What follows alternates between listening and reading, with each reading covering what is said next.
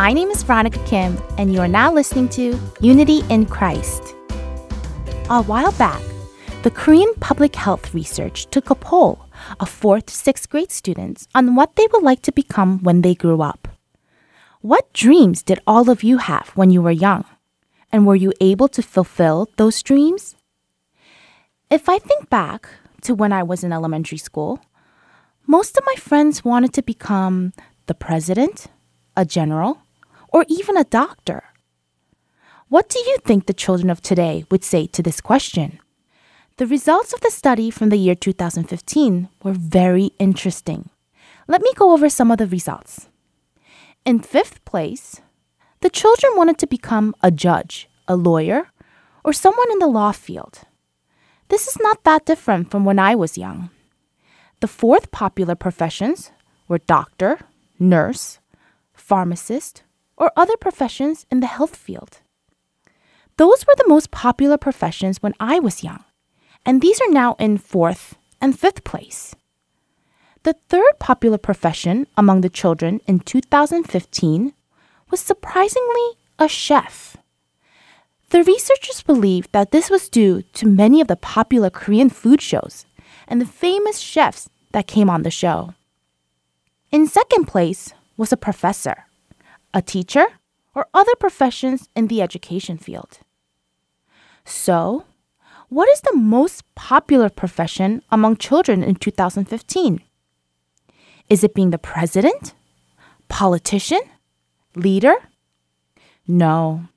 The most popular profession among children in 2015 was either to be a famous sports player or a famous star on television. This result was very different from when I was a child. Was this answer that all of you were expecting? Where did these children get these dreams? Who implanted these kinds of dreams in their heads? This is something that we all must contemplate. There's nothing worth more that will ever come close. Nothing can compare. You're our living hope. Your presence.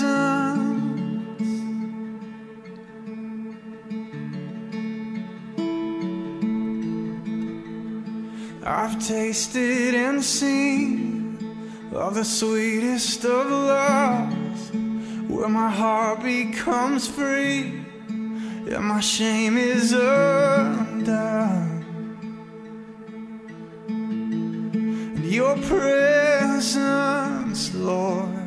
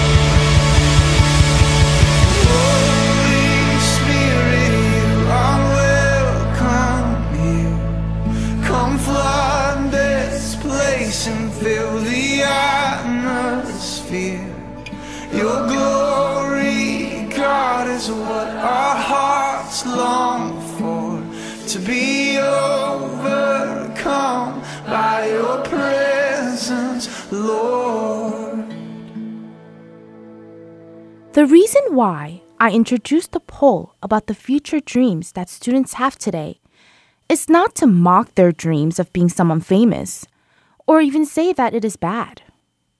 It is to discuss about why these children are having these kinds of dreams for their future. Let's go over the first three most popular professions again. First was to become a famous sports or even television star. Second was to become a teacher or a professor. And the third was to become a chef. There is a similarity between all three of these professions. What is the similarity? It is that these are types of people that the children see most in their lives. As the researchers said, the reason why being a chef came in third place was due to the many famous cooking shows on television. Because of these shows, many chefs became celebrities. This is how it is similar to the most popular profession of becoming a celebrity. The second popular profession was a teacher or professor. And this is someone that they see every day at school. In the end, the reason why the children pick the profession is because it is either the people they see when they turn on the TV or every day at school. If I think back, I believe I was like that as well. I thought about how wonderful it would be to spend time teaching children like my teacher. And that became my dream. Of course, not everyone dreams of being someone in the future just from who they see. From the whole research, 63% of the children chose the profession in the first, second, or third place, and 37% chose something else.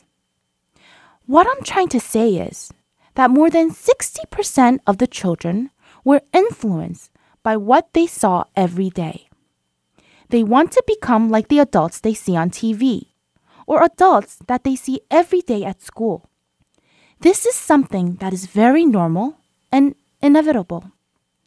Then we, as Christian parents who live for Jesus, should know how to teach our children to live their lives. What do you believe you are showing our future generation? What do you think our children of today are learning from you?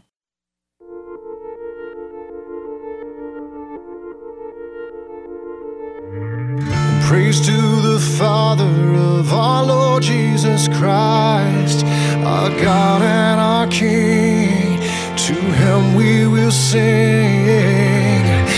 In his great mercy, he has given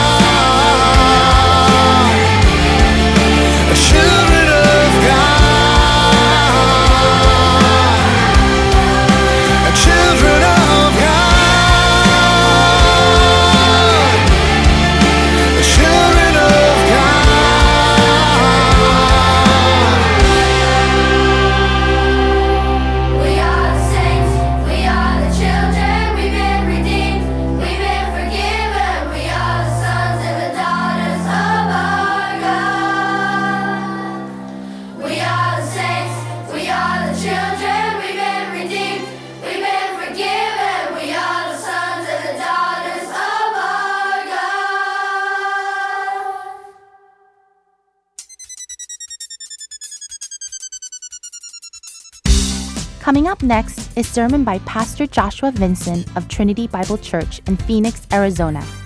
Today's topic is Renovate, Part 1, based on Haggai chapter 1 verses 1 through 5. I hope you have a blessed time with Pastor Joshua. Yeah, I, I think this is one of those books that maybe folks tend to look over. And uh, when I was thinking about preaching this book, I was reminded of a conversation that I had with a lady one time. I was actually, it was while I was here, there was a lady that came up to me, this was a while back, and she said, You know, I, I'm really confused as to why you keep on preaching through the Old Testament books. Because we do that. We'll preach through Old Testament and New Testament alike. And she says, why would you spend so much time? Why would you waste so much time on the Old Testament when there are all those weird stories and really the good stuff's in the New Testament anyway? Said, well, you know, that, that's a really good question. And seminary didn't really prepare me to answer that question. But I understand the heart of it. And I said, we know that, to be honest with you, that's a, a really good question. And, and, and here's why. I have a number of answers I could give you, but you probably don't want to hear the, the 10 point pastor answer. So let me just give you one. I think that we should read the Bible in the same way that the apostle Paul read the Bible. And, you'll remember that the apostle Paul, he wrote a lot of the New Testament. So if you're talking to a guy who wrote a lot of the New Testament about why it's important to read the Old Testament, then it sounds like a good place to start, right? And so Paul, if you look at him, Paul says in 2 Timothy 3, 16 to 17, which Malachi appropriately quoted before the service, uh, he tells us that all scripture is literally God breathed and profitable. Every word of it for teaching, for rebuke, for correction, and the training in righteousness, that the man or woman of God might be complete and equipped for every good work. Now catch this. When he says all scripture is God breathed there, he is at least thinking of the Old Testament, including books like Haggai. And he says, Christian, listen, if you want to be faithful to God, you need books like Haggai. You, you need the Old Testament prophets. You need the Old Testament history books to understand who God is, because the same God that the people of Israel served is the same God that we serve. And if you want to understand the New Testament, then you need to know the Old Testament. So as we come to this book, uh, I believe that it is a perfect place to just pronounce and, and, and just uh, scream aloud. We believe that all of the Bible is inspired by God. And we need to fix that in our minds as we consider uh, this, one of the shortest books of the Bible, a minor prophet, not because it's less important than the major prophets. It's not like the minor leagues in baseball and the major leagues, right? Uh, it's minor because it's smaller. And, and so it's a smaller book. In fact, it just has uh, two chapters, a total of 38 verses. Uh, less verses than Isaiah has chapters. It's a very short book. And, and the whole time period that this book resides in is actually just four months, uh, beginning in August of 520 BC. In fact, uh, commentator Herbert Wolf uh, a guy who studies these books a lot, speaks of Haggai, and he says Haggai is one of the most minor of the minor prophets, very small, insignificant, indeed, one of the most despised by others. And yet, God breathed and profitable for you and me. So I'm excited that we're going to mine out of this short little book over the next couple of weeks what God has for us. And I hope that you're ready in your hearts for what God has to say to you. But I think if we're going to understand this book, I think that we need to set it in context. Uh, we need to understand a little bit of the background of what's going on in Israel to understand why this prophecy matters. And to do that, I'm going to carry you through a little bit of history of Israel. And for some of you catch this, it's going to be review, and I know that. For others of you, this is going to be brand new. But just hang with me because I think all of it's going to help you understand why this matters. Well, we'll start off as you think about Israel. Uh, what we know is, is that God delivered Israel out of Egypt, and then some years later, God gave Israel a king after his own heart. A God loving king. Uh, what a great thing that is. Uh, they had a king who loved God, King David, who God made a covenant with and said, uh, just as Israel is my people, uh, you will be my king. I'm making a covenant with you as my king. I will be your God and you will be my king. And it's an everlasting covenant. I will not leave or forsake you. You're a unique kind of king. And God didn't allow David to build him a temple though. Even though David loved to worship God, he said, you are not the one that's going to be allowed to build a temple for me. That's for your son Solomon. And so Solomon, his son, got to build a temple for God. He got to build him a beautiful and glorious temple to worship God and to honor him. And this temple, of course, was built in Jerusalem of Judah. Uh, that small people that David came from. It was the city of God where God said, in this place, in this house, this temple, I will dwell with my people. I will live with you in your presence, in your midst. But after Solomon, what we find is, is that Israel actually split, right? So you have the, the north, ten tribes, they split from the southern tribe of Judah. And so for the rest of their history, what we find is they're actually in many ways enemies going back and forth between one another until 722 BC when Assyria swoops down out of the north and conquers Israel. And then in 586, what we find is, is that Babylon comes in and takes over the southern uh, country of, of Judah. And so what we have in this history of Israel is really a people who have turned to God, have a house of God, have God's king, and then they turn against God. And for the rest of their history, they have civil war, they have external war. They find all of a sudden everything that they found their identity in destroyed and wiped off the map along with the house of God. Now, if you're talking about a bad day, that's a bad day. If you're talking about an identity crisis, that was an identity crisis for the people of Israel and the people of God. So here we are in the book of Haggai, a book that is a prophecy that came 50 years later, when in 539 Cyrus of Persia came in and took over, defeated Babylon, took control of Jerusalem, and we find in Ezra 1 that the Holy Spirit actually inspired Cyrus, this Persian non-Christian king, to actually make an edict that says, I want you to go and to rebuild the temple of God. Now, how crazy is that? A non-Christian says, I have been led by your God's Spirit to tell you to go back and build God's house because God's coming back. He's going to be with you.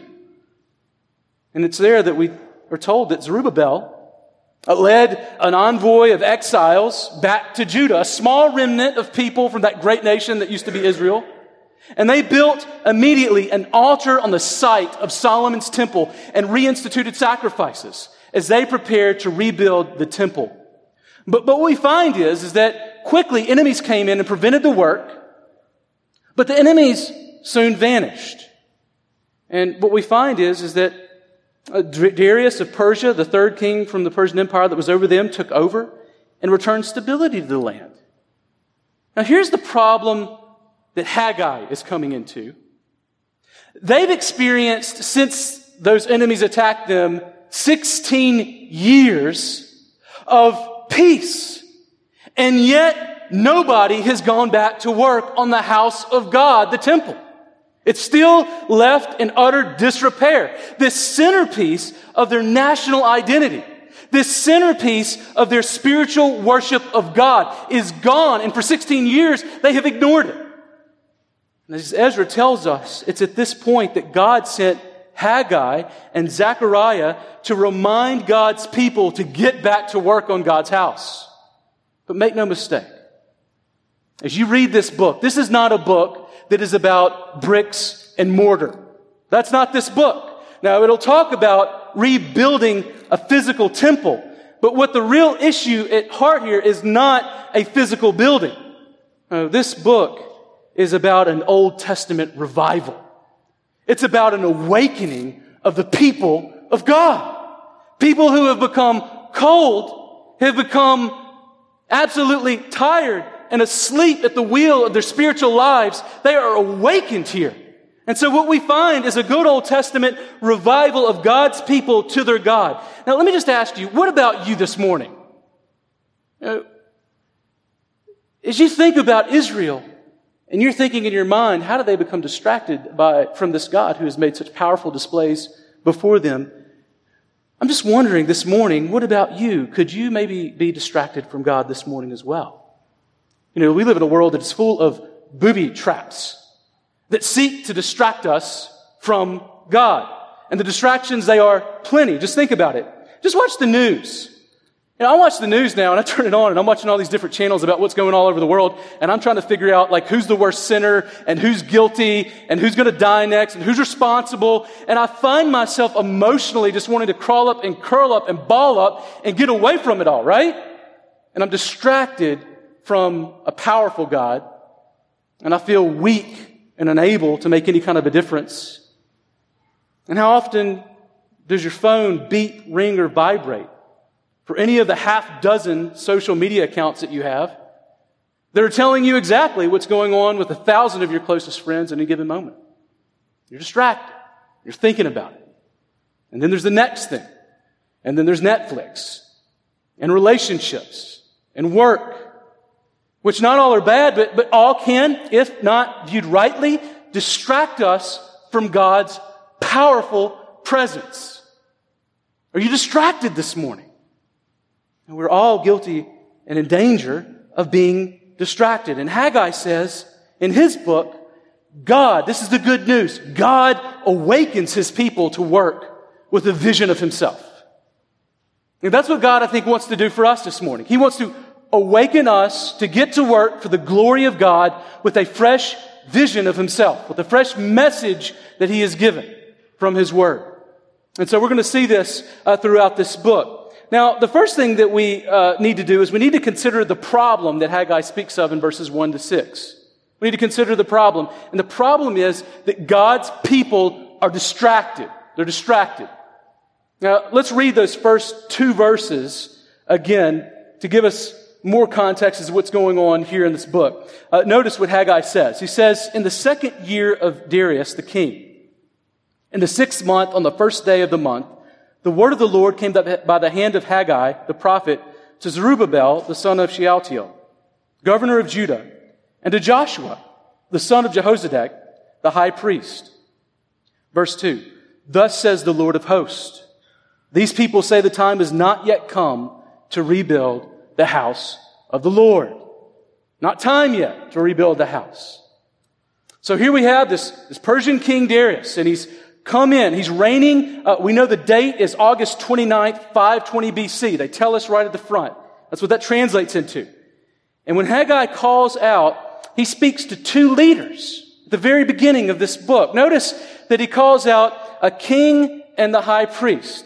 He calls out a king, the king and the high priest.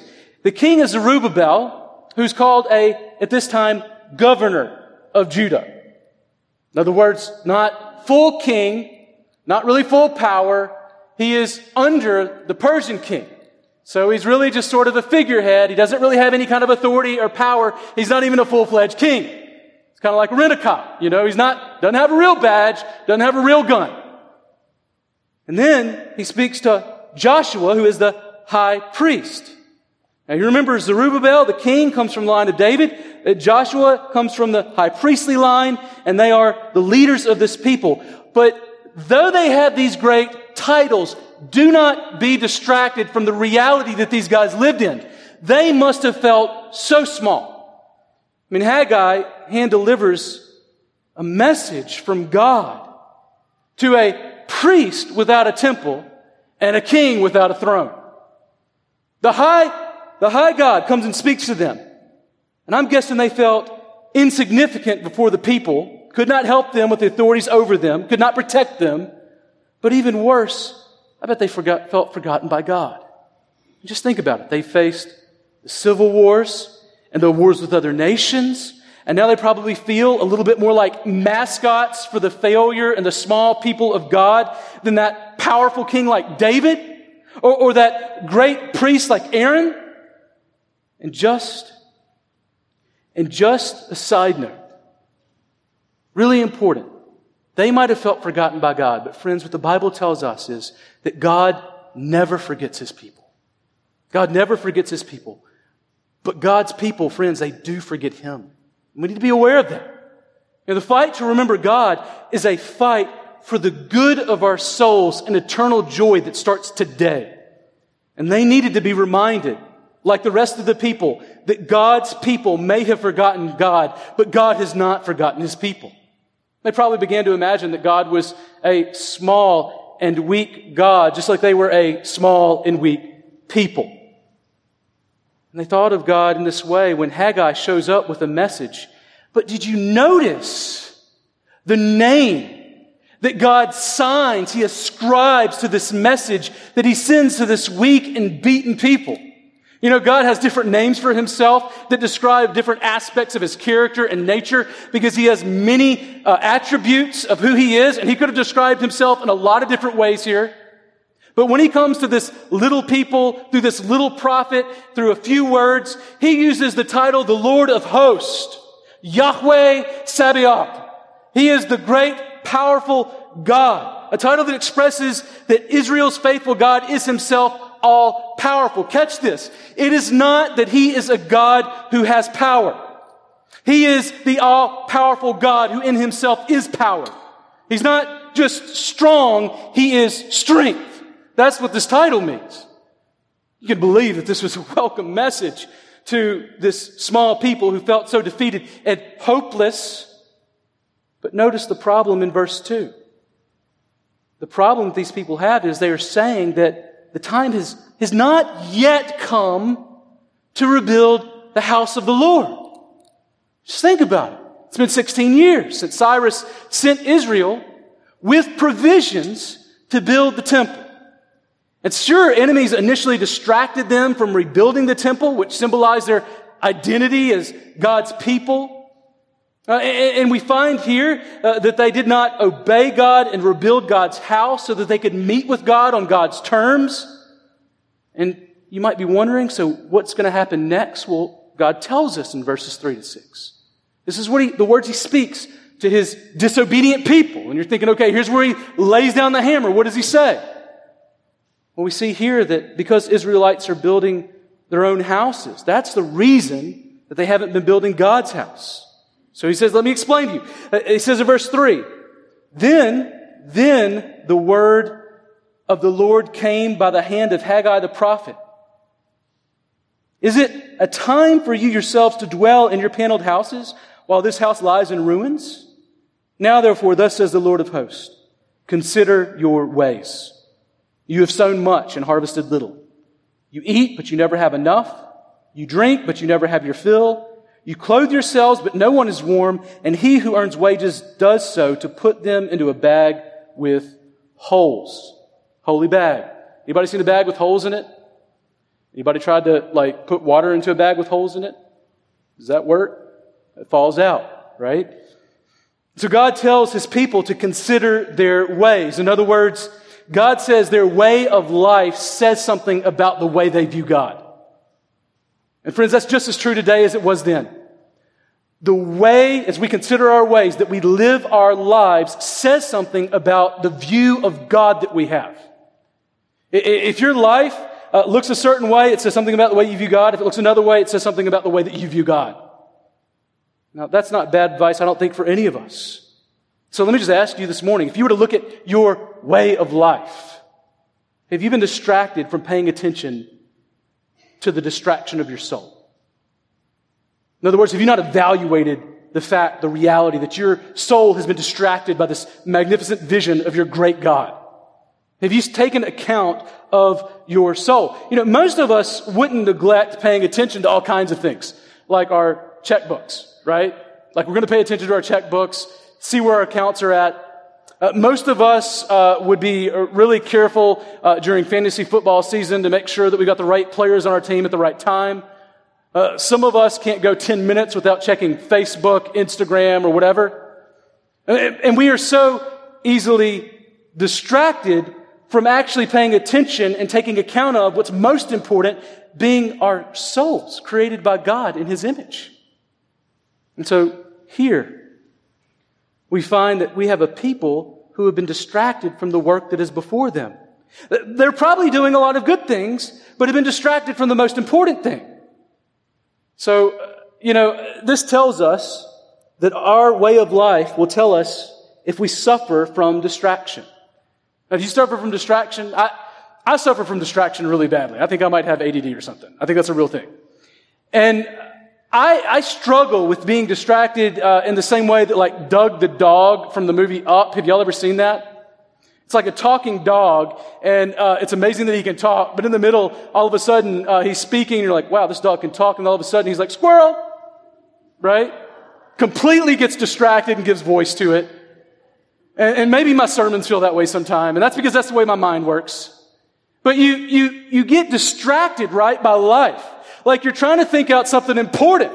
And then all of a sudden it's like, squirrel, my job. Or, maybe in your prayer time, your prayer time is just a giant squirrel experience. Lord, I praise you because you are, oh man, I got to take the laundry out. And God, I, I want to thank you because of the way you answered this. Oh, wait a minute. I forgot to ask for, have I taken the car in to get the oil changed? Right? I just got distracted from the glory of God by an oil change. I mean, that's just the way we are. We're easily distracted. We're distracted from God and who He is by all sorts of things. Well, the same way, we don't need to get distracted from God. We don't need to be distracted from the things that are more important. See, we lose sight of ourselves as well when we lose sight of God. And if you really want to care for your soul, don't lose sight of God. Because when we lose sight of our, our, of God, our desires become greater, but we become smaller along with our view of God becoming smaller, right? Our needs become God and God no longer has a voice in our lives. We shrink and God shrinks. And we become small minded and unable to do much good for others when we are fixated on more of this world or more of our selfish desires than what God has made us for, which is something much, much bigger. It's Himself and the life that He's made us for. And what's distracted Israel from God's house? Well, some have said that they're distracted because they are too poor, and that's what Haggai's speaking of. Some say they're too poor, but I don't sense that that's the picture that Haggai draws for us here. See, Israel's efforts aren't squelched or stopped by being poor. They're diverted by their unquenchable thirst for more. That's what's got them distracted. That commentator Bruce Waltke said this way. He said this was the problem. They had, they had good, but the good life eluded them. They were not hungry, but neither were they satisfied. They were not, they were dressed, but they were not comfortable. See, they had sowed, they had seed to sow, food to eat, wine to drink, clothes to wear, but never enough of any of those. And they're too preoccupied with renovating their own homes to rebuild the house of God. God's people may have thought that God had forgotten them, but the reality is, the real reality for them, and, maybe for you and me today sometimes, is that they had forgotten God. See, they sought satisfaction apart from God, and it always left them hungrier. Are you hungrier today? Or, or, do you find your ambition and your restlessness of your heart? Are, are, you, are you desirous? Are you thirsty Could it be that maybe today the reason that you have those unmet desires is because you're just looking in the wrong place like Israel was?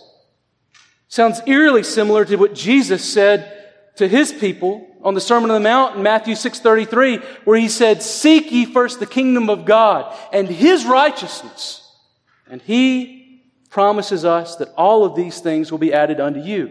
Now, what are these things that Jesus is talking about? He's talking about food to feed you and clothes to cover you and to care for you. He says God does that. Trust him for it. Seek his kingdom. Make that the main priority. Worry about God's house and God's kingdom. Of course, for Jesus, uh, he tells us that there is something more that we have been made for than food that perishes and clothes that are eaten by moths. In Israel, they're a good reminder for us. They lost an ambition for God's kingdom. They lost an ambition and a desire for God's righteousness and a future that is incredibly bright for the short-sighted pursuit of the happiness that this world could afford them. And he's saying, Haggai is saying, you're settling for too little. You've been made for much more. Do you think that might apply to you and me?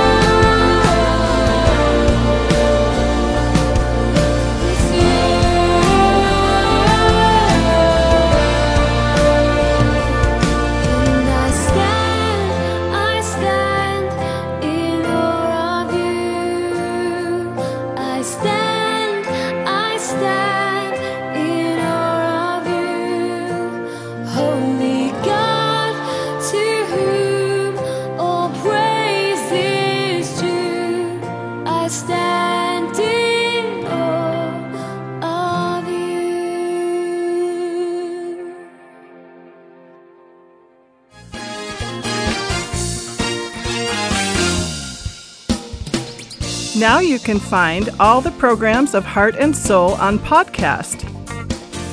You can easily play this week's or past week's programs, or you can even download them to your device just in a few minutes. Try to search for Heart and Soul at your iTunes store now.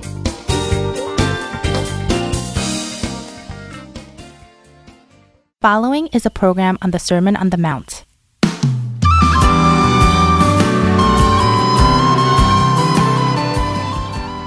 Hello, listeners. This is Brian Winston with the Sermon on the Mount teaching series. During our last program, we learned about Jesus' sermon about prayer. Jesus told us about two types of prayer that we as Christians should not follow.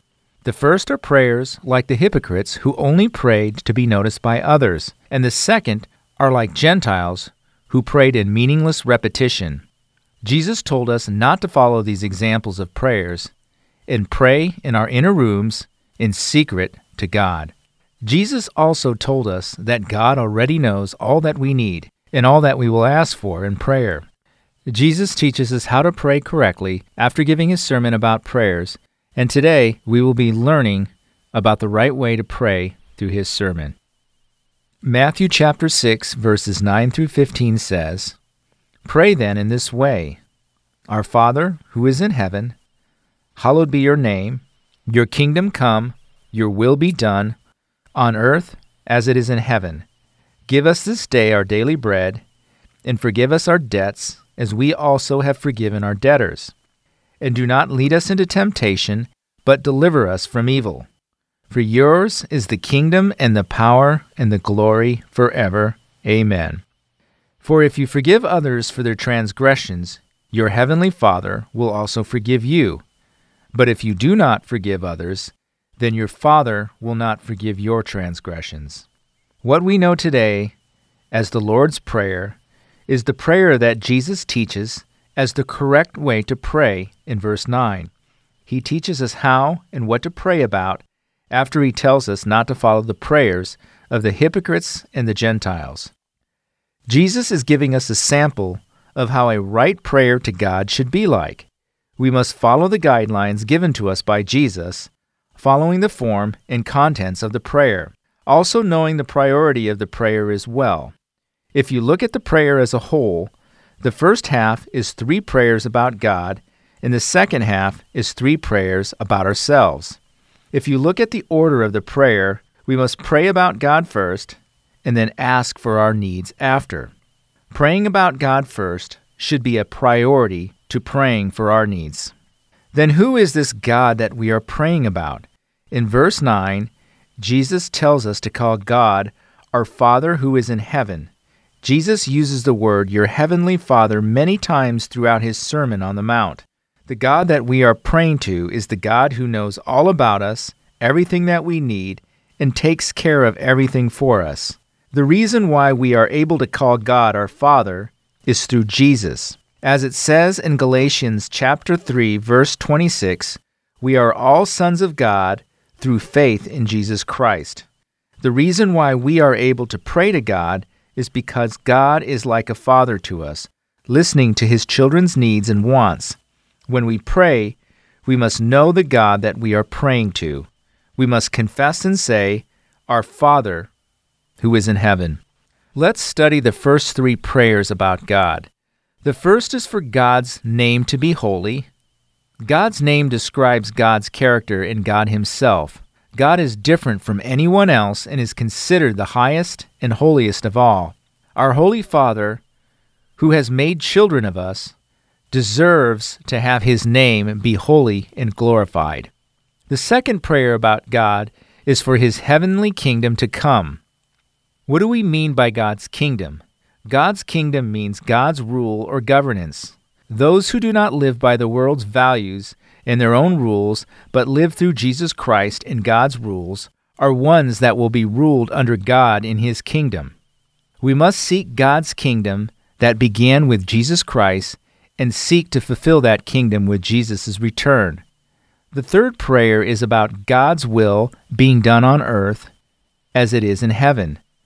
Just as God's will is fulfilled in heaven, We must pray that God's will be fulfilled through all the creatures of the world. Let's now look at the three prayers about ourselves. One important thing about these prayers is that it doesn't say the word I, it uses the word us. Our prayers should not be about only ourselves, but about all our brothers and sisters who believe in Jesus, praying for their daily lives, forgiveness, and spiritual growth. The first prayer about us is in verse 11 that says, Give us this day our daily bread.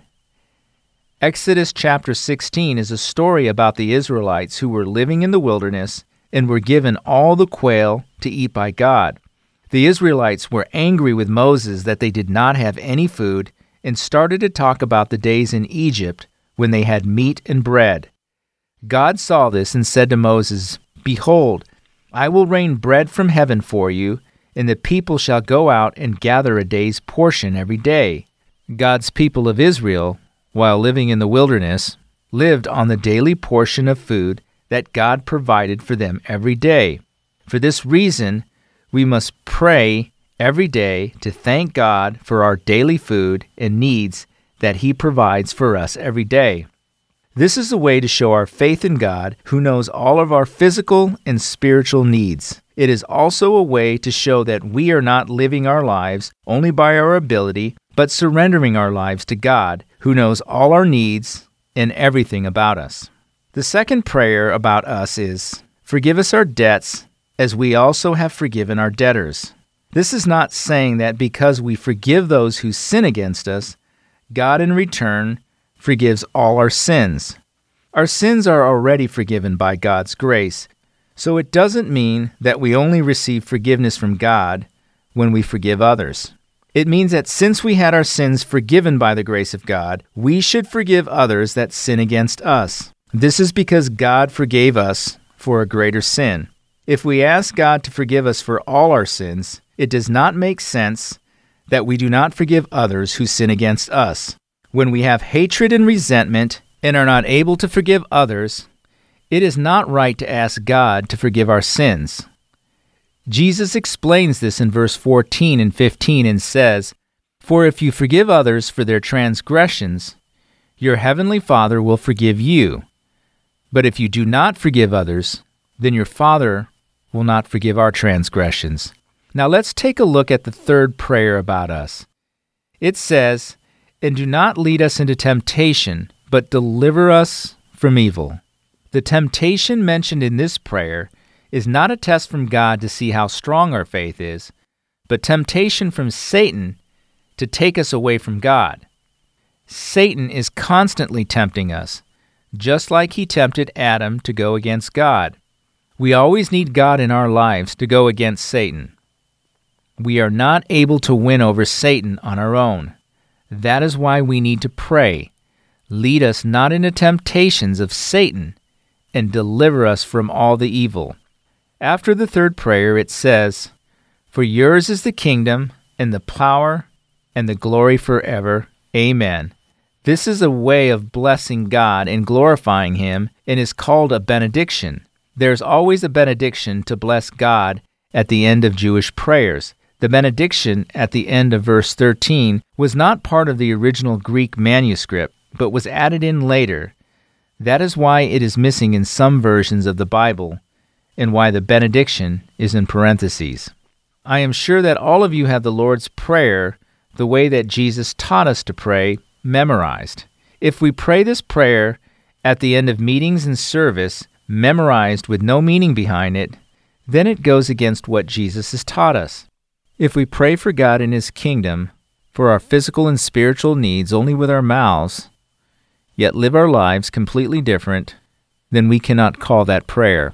When we pray, Hallowed be your name, we are saying, We believe your name to be holy God. Your kingdom come means that we will surrender our lives to God and live under His rule. When we pray, Your will be done on earth as it is in heaven, we are saying, God, I am going to live my life according to you. Give us this day our daily bread means that we will live by whatever God provides for us and live through Him always. when we pray, Forgive us our debts, we are saying that we will forgive those who sin against us. Jesus said, Pray then in this way, and taught us how to pray. I hope that you will follow Jesus' words, what we learned today, and pray in the right way daily. In the next lesson, we will be learning Jesus' sermon about fasting. I thank you for listening, and I hope you have a great week.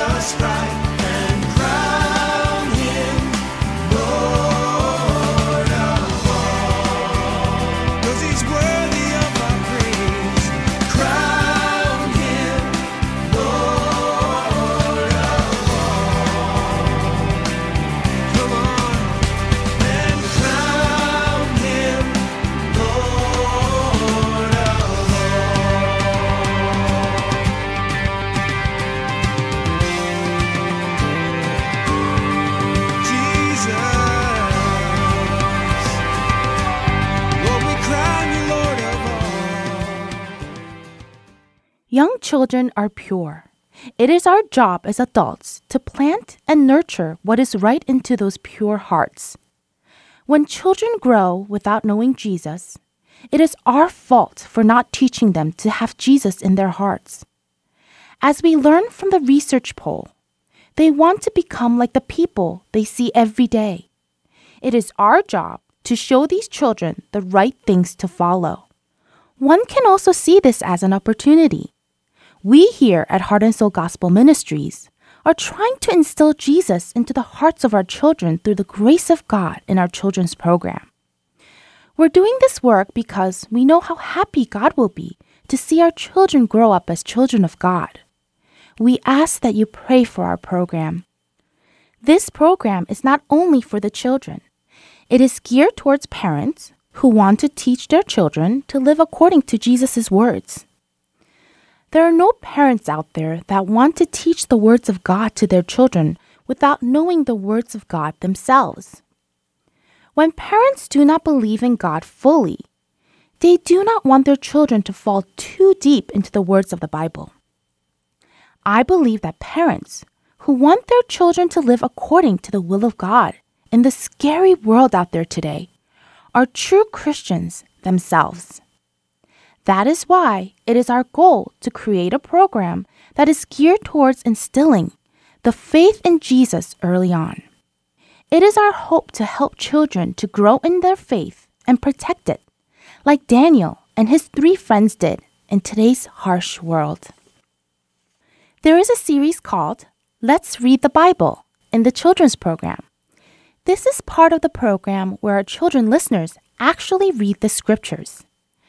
It can be boring if you just listen to this program, but if you actually open up the Bible with your children and read through the verses together, you will both fall into the words of the Bible together. Some of you may ask, why do we have a program where you just read the Bible? It is because we believe in Romans chapter 10 verse 17, which says, "So faith comes from hearing, and hearing by the word of Christ." When our children listen to the scriptures in the Bible, they are able to read along and live with those words inside of them that will lead to their salvation. God's words have potential and ability. We all have experienced this. It is through those words that we have our salvation. We have a duty to pass this on to our future generations. We want many of our listeners' children to participate in our program. Let's read the Bible. Children get very excited when they hear their own voices on the program. It is through this program that children can learn to like reading the Bible and infuse this into their daily lives. We would like children between first and sixth grade to read for us. And the process of recording is very simple. All you need is your smartphone because it contains recording capabilities. You just need to be in a quiet setting where you can record your child reading the Bible and send us that file by email. If you have any questions, you can call our office at 602 866 8999 and we can tell you exactly how to record and send us the file. What we need most is prayers from all of you for our future generations. It is not money, power, or honor that we can leave to our children, but only the words of eternal life. Please pray for our children that they become like Daniel, having never ending faith in a harsh world like today. This ends our Unity in Christ program for today. Have a wonderful week, and I hope to meet all of you again next week. Until then, God bless.